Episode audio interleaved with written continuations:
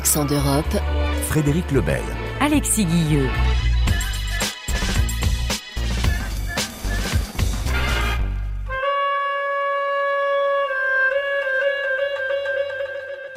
Bienvenue dans Accent d'Europe. По цілому світі, сину, можеш Україну шукати, і ніде її не знайдеш. То може й шукати не варто. Un poème en ukrainien d'Ivan Malkovich pour ouvrir cette émission. La langue ukrainienne qui est aujourd'hui euh, devenue un moyen de s'opposer à l'agresseur russe. Oui, de plus en plus de citoyens se reconnectent ou apprennent cette langue pour mieux abandonner le russe. On retrouve sur place notre correspondante Emmanuel Chaz. Emmanuel, une lettre, le i tréma, symbolise plus particulièrement cette résistance. On la voit un peu partout, sur des t-shirts ou mise en avant dans certains mots colorés, souvent en jaune et bleu, les couleurs de l'Ukraine. Et cette lettre a une place à part dans le cœur des Ukrainiens. C'est le I, un I avec un tréma spécifique à la langue ukrainienne. Et pourquoi cette lettre a-t-elle tout ce poids symbolique, Emmanuel? Cette lettre n'existe pas en russe et c'est pour cela, entre autres, que les Ukrainiens lui donnent une place particulière, surtout depuis le début de l'agression russe qui a entraîné toute une partie de la population a abandonné la langue russe pour l'ukrainienne, qui est d'ailleurs devenue la seule langue officielle du pays depuis 2019, après avoir été réprimée pendant toute la période soviétique et considérée comme une langue de second rang, une langue pour les pauvres, même après l'indépendance du pays. Et aujourd'hui, on estime que 60 à 80% des Ukrainiens utilisent cette langue dans l'espace public. Si au sein de la population, les plus âgés continuent de parler le russe lorsque c'est leur langue maternelle, les plus jeunes générations s'identifient en grande majorité à la langue ukrainienne.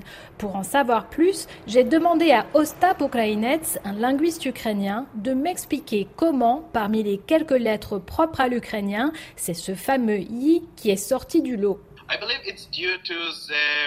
Je pense que c'est à cause du poème d'Ivan Malkovich. C'est une comptine qui dit Mon enfant, tu dois protéger de tes petites mains la petite serpe de la lettre Y et tu dois protéger de tes petites mains la petite bougie de la lettre I.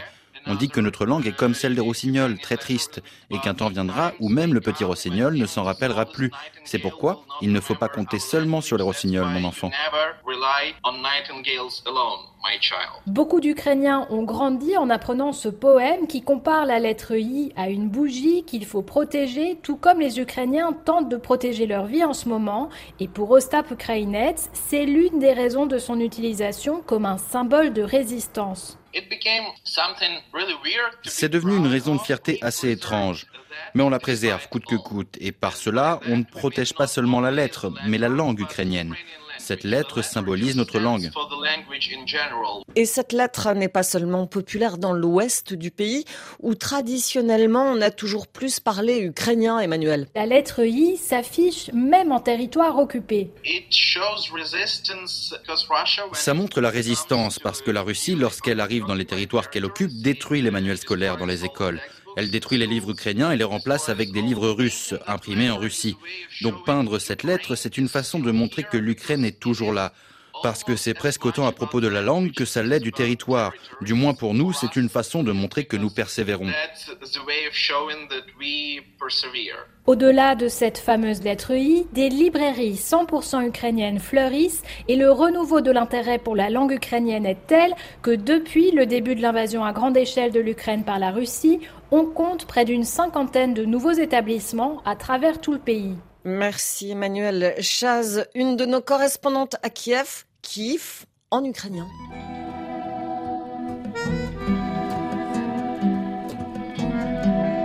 Aux côtés de la langue ukrainienne, l'autre outil de résistance incontournable, ce sont bien sûr les armes. Les Européens, les Américains doivent livrer plus et plus vite, demande le président Volodymyr Zelensky.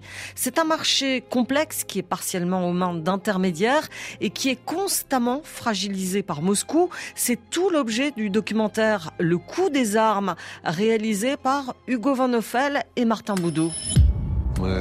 Nous achèterons tout ce qui nous tombe sous la main. Parce que, putain, nous voulons survivre.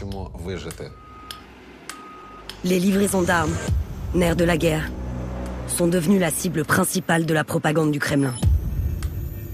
En coulisses, une nouvelle bataille fait rage. Celle de l'opinion publique.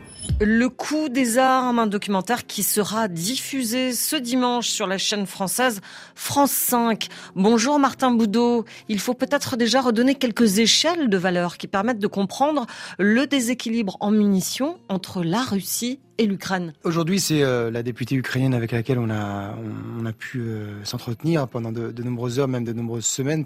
Alexandra Ostinova, c'est elle qui est en charge du contrôle des armes, de l'acheminement des armes. Elle nous donne ce chiffre. Elle nous dit que aujourd'hui, l'armée ukrainienne euh, utilise entre 4 et 5 000 obus par jour. la Russie en utilise entre 40 et 50 000. Donc il y a un vrai déséquilibre sur le, nombre de munitions et, évidemment, sans parler du, nombre de soldats en, en, présence, puisque je vous rappelle que les forces occidentales n'envoient pas de troupes sur place ou éventuellement juste pour faire former, mais pas sur la ligne de front. Donc il y a encore une fois un autre déséquilibre en, hommes, en force. Oui, parce que la, Russie est une des premières armées au la monde. Deuxième la deuxième armée au monde. Donc le déséquilibre, il est, il est brutal. Euh, sans l'aide occidentale et sans l'acheminement des armes euh, des, partenaires comme euh, les États-Unis et l'Europe, depuis longtemps, certains experts imaginent que la Russie aurait pénétré bien plus profondément dans le territoire ukrainien le marché de l'armement euh, répond aux mêmes règles que tous les marchés. Il est donc impacté de plein fouet par l'inflation, ce qui complique terriblement les choses. On a rencontré un, broker d'armes avec euh, après de longues, euh, de longues semaines, même de longs mois de discussions, qui nous a un peu euh, raconté comment ça se passait. Et il nous a donné cette image assez extraordinaire. Il nous a dit, vous savez, quand la guerre a débuté en Ukraine, c'était comme le Covid, avec la folie autour des masques. il a fallu que tous les brokers d'armes trouvent des, armes, des munitions, des grenades en quelques semaines, en quelques mois, et les prix ont flambé, comme les masques à l'époque du Covid, au début, du début du Covid.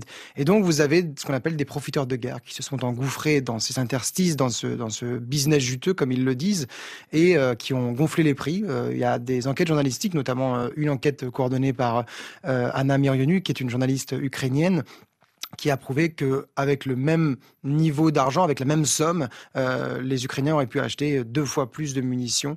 Euh, simplement, euh, les, prix avaient tellement flambé qu'ils n'ont pas pu acheter ce, ce, nombre. Vous avez rencontré beaucoup de ces intermédiaires, ces brokers d'armes, pas forcément très recommandables, mais Kiev dit ne pas avoir de problème à faire euh, passer des contrats avec ces personnes. Oui, le gouvernement ukrainien, euh, à travers cette députée Alexandra Ostinova, nous, nous, donne cette phrase assez extraordinaire. Nous, on adorerait euh, commander des armes aux nonnes du Vatican, mais c'est pas comme ça que ça se passe.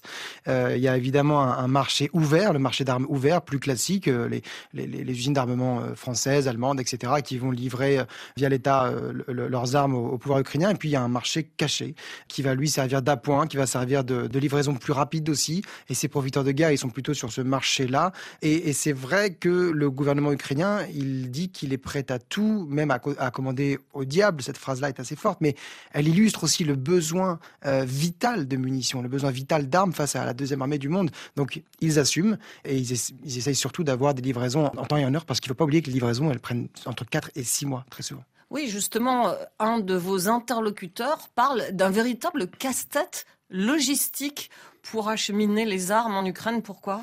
Parce que déjà, les usines d'armement euh, européennes, par exemple, étaient à l'arrêt, ou en tout cas en, très faible ralentissement avant le, début du conflit. Donc il a fallu, euh, euh, on a eu un vrai retard pour pouvoir subvenir aux besoins de, de l'armée ukrainienne. Et puis, derrière, effectivement, ces livraisons d'armes, elles sont pas aussi simples que on signe, vous les avez. Souvent, il y a des promesses de livraison d'armes et ça va mettre entre 4 et 6 mois, entre le moment où on va les sortir des usines.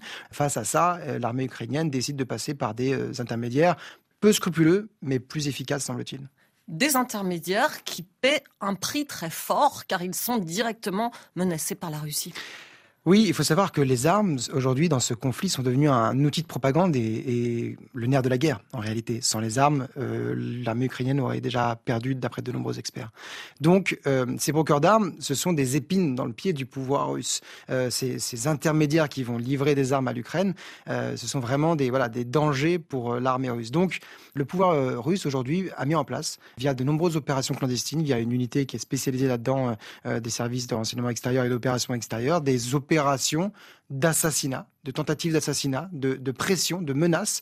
Et ces brokers d'armes, ils ont accepté de nous parler pour certains de manière anonyme parce que ils ont peur pour leur vie et pas, euh, pas uniquement par fantasme ou par crainte. Il y en a qui ont été euh, empoisonnés, par exemple, euh, notamment un, broker d'armes, un marchand d'armes bulgare, dont, dont nous, nous, tirons le portrait dans le documentaire qui s'appelle Emilian Gebrev, qui lui, non seulement ses entrepôts ont été incendiés six fois, ses entrepôts d'armes ont été incendiés six fois en Bulgarie, mais également il a été pris pour cible lors d'une tentative d'empoisonnement. Mais il a survécu.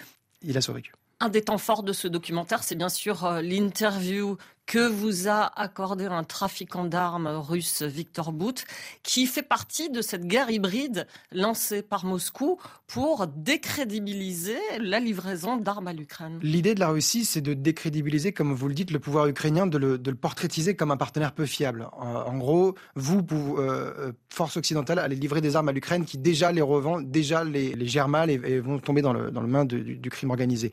Qui mieux que Victor Bout pour porter ce message? Victor Bout, c'est le plus grand trafiquant d'armes de l'histoire. Il est à l'origine euh, du film avec Nicolas Cage, Lord of War. On a discuté avec lui pendant près d'un an et demi et avec son avocat, pour tout vous dire, avant même qu'il soit libéré de prison depuis deux ans. Euh, Victor Bout, il est la voix du Kremlin. Il a été élu depuis euh, conseiller régional en, Russie. il est dans un parti nationaliste, hein, peut-être même plus à, l'extrême droite que, Poutine. Et il porte ce message en forme de, menace, hein, le spectre du trafic d'armes. Attention, si les, les, forces occidentales les livrent des armes, ces armes vont tomber dans les mains des, bandes criminelles organisées et également dans les mains des terroristes. Et Victor Boots, il a une certaine légitimité à dire ça, puisque lui-même a trafiqué des armes pendant de nombreuses années, des dizaines d'années, euh, et il a été à l'origine de ce film Lord of War. Simplement, aujourd'hui, il n'y a aucun élément qui atteste de ce trafic d'armes honnêtement, on a rencontré beaucoup, beaucoup de personnes parce qu'on voulait vraiment pas passer à côté de quelque chose. Et tous nous disent évidemment qu'il y a un risque à la fin de, ce, conflit, mais que des choses ont été mises en place, et notamment une coordination et un suivi des armes. Alors moi, j'ai jamais vu un conflit avec des armes aussi suivies. Vous avez quasiment un code, un QR code sur chaque missile, chaque arme, chaque javelin, chaque char, euh, et, également sur les livraisons d'armes. Donc c'est quand même euh, assez extraordinaire. Évidemment, ce risque existe, mais pour l'instant, il est contrôlé entre les différents partenaires européens notamment. Le documentaire Le coup des armes à retrouver sur le site de France TV.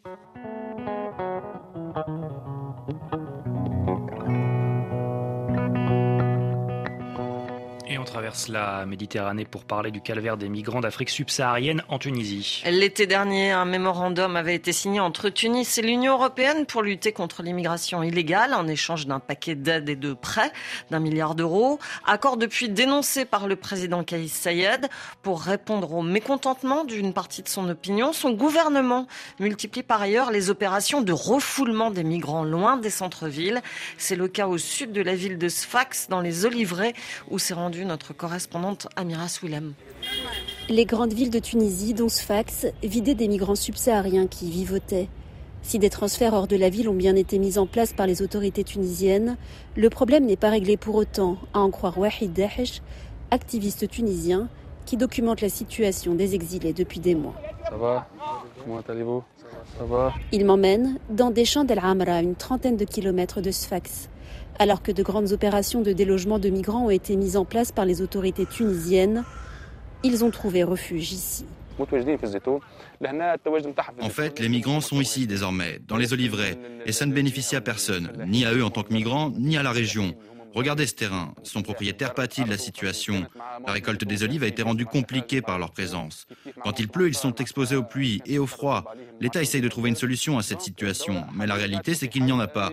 Il y a moins de migrants dans les centres-villes et sur les routes principales, mais ils sont dans les oliveraies. Les personnes croisées sont tout d'abord sur leur garde, observatrices et méfiantes. Mais la présence de Wahid les rassure et permet de les aborder après quelques minutes de mise en confiance. Venez, je vais vous montrer. Ici, c'est un peu l'appartement des, des Blacks. Donc, c'est les tentes qui sont là. C'est ici on passe nos nuits, on passe la journée. Un jeune Guinéen de 22 ans accepte de se confier sur son quotidien à condition de rester anonyme. Moi, je viens de la Guinée-Conakry et je viens de, du Mali, l'Algérie, le Maroc. Après le Maroc, je suis venu de l'Algérie. Après, je suis rentré en Tunisie. Bah, j'ai fait six mois ici en Tunisie ici, cinq mois dans la brousse ici. Nous ne nous sentons pas en sécurité ici parce que eh, eh, la population, ils peuvent venir à n'importe comment, à n'importe moment. Donc on est là, on a peur, on vit avec la phobie. Mais à chaque jour, même aujourd'hui, j'ai été à la boutique, ils m'ont poursuivi, vous voyez ma chaussure, ça a été coupé aujourd'hui. Ils m'ont poursuivi à la boutique. Donc nous sommes tombés, on a pris les cours des gens, les chiens aussi nous ont cherchés. Ça, c'était aujourd'hui même. Aujourd'hui, le matin, quand je suis parti chercher le déjeuner. Le lendemain de cette rencontre, ce jeune Guinéen a été raflé en sortant d'une échoppe, justement. Là où ça fait deux jours comme ça, on n'a pas la nourriture ici. Ces déportations sont régulières en Tunisie. Après deux jours sans nouvelles de lui, il a appelé pour dire qu'il était en Libye, aux mains de ravisseurs qui exigent une rançon. Inconcevable de rentrer au pays, indésirable en Tunisie, interdit d'entrer en Europe, des milliers de migrants vivent cette impasse au quotidien. De jeunes hommes, qui disent être frères, nous font visiter leur tente. Des Guinéens, eux aussi, en Tunisie depuis sept mois. Pour le moment, quand même, la seule possibilité pour nous, c'est de rentrer en Europe. Notre objectif principal, pour venir à la Tunisie, pour connaître la Tunisie, c'est pour passer. Quoi qu'il arrive, quand même, nous sommes prêts pour rentrer en Europe. On a subi beaucoup de hmm. souffrances, mais on dit non. Il faut que nous réussissions. Dieu ne fait pas quelque chose pour ne rien. Dieu sait que quand nous arrivons là-bas, nous pouvons avoir d'autres possibilités. Voilà, même s'il n'y a pas de parents, il n'y a pas de connaissances acquises. Donc nous pouvons nous débrouiller là-bas. L'Europe, un horizon aussi magnétique que périlleux. En plein reportage ce jour-là, nous apprenions qu'une embarcation empruntée par 42 migrants soudanais avait fait naufrage à quelques kilomètres seulement de là. Aucun survivant n'a été retrouvé. Et en 2023, aux côtés de la Libye, la Tunisie est désormais devenue un des points de départ des migrants. Pourquoi? Là, c'est la question que j'ai posée à Camille Lecause, directrice associée au Migration Policy Institute basé à Bruxelles. On l'écoute. Effectivement, en 2023, on a vu une augmentation des départs depuis, euh, depuis la Tunisie. Ça s'explique notamment par, euh, par l'ambiance politique avec euh, une rhétorique de plus en plus raciste du président Kais Saïed et des persécutions des migrants originaires d'Afrique subsaharienne, que ça soit dans différentes localités, qui finalement ont poussé des gens qui étaient installés en Tunisie, qui avaient un emploi à Tunisie, en Tunisie, à, prendre la route. Et puis, euh, et puis il y a aussi des Tunisiens qui partent. Euh, et eux, ils partent du fait de la situation économique, sociale en Tunisie et l'absence de perspective, alors qu'ils savent qu'en Europe, il y a des emplois et il y a potentiellement de meilleures, de meilleures opportunités pour eux. L'Europe qui a également essayé euh, de sceller un accord avec le gouvernement tunisien, c'était l'été dernier, accord dénoncé par le président tunisien. Pourquoi? C'est très bien en fait de renverser un petit peu cette perspective où on pense souvent à ces accords migratoires euh, du côté européen, euh, mais on réfléchit pas suffisamment à ce quels sont les intérêts pour euh, les personnes, les personnes d'en face, que ce soit au niveau du gouvernement et des organisations de la société civile. Là, en juillet, lorsque euh, on a eu le Premier ministre néerlandais, la présidente de la Commission européenne, euh, la Première ministre italienne qui sont allés à Tunis négocier cet accord, euh, l'idée pour le gouvernement tunisien, c'était d'avoir un accord un peu global, où il y aurait une coopération sur les enjeux migratoires, mais aussi un soutien sur ces questions économiques, notamment sur, sur les étudiants aussi. or, c'est là où on voit à quel point c'est sensible, parce que cet accord a été signé les Européens sont retournés euh, dans les différentes capitales européennes et ont expliqué que c'était bon, on avait résolu la, question migratoire euh, du côté tunisien. Euh, et forcément, du côté tunisien, bah, ce n'est pas passé. et ils ont bien expliqué que eux, leur rôle, c'était pas d'être les gardes-frontières de l'Europe, qui avaient d'autres enjeux qui, qui les intéressaient. Donc on voit que quelque part, d'une part, ça ne fonctionne pas d'opérer de cette manière. On vous donne de l'assistance et en échange, vous arrêtez les migrants. Et d'autre part, c'est aussi contre-productif parce qu'on est amené à négocier avec un gouvernement tel que celui qui, euh, opère en ce moment en Tunisie euh, et qu'on n'évoque pas les différentes violations des droits de l'homme, que ce soit pour les migrants originaires d'Afrique subsaharienne, ce qui est un gros problème euh, depuis, enfin, au cours de l'année écoulée, mais aussi sur différentes organisations de la société civile, des forces d'opposition qui sont de plus en plus persécutées. La chercheuse euh, Camille Lecause du Migration Policy Institute, un centre de réflexion sur les questions migratoires européennes qui est basé à Bruxelles. Accent d'Europe à la réalisation de Donatien Cahu. Retrouvez-nous en podcast sur le site de RFI, sur l'application Pure Radio et sur toutes vos plateformes d'écoute préférées. L'information continue sur RFI.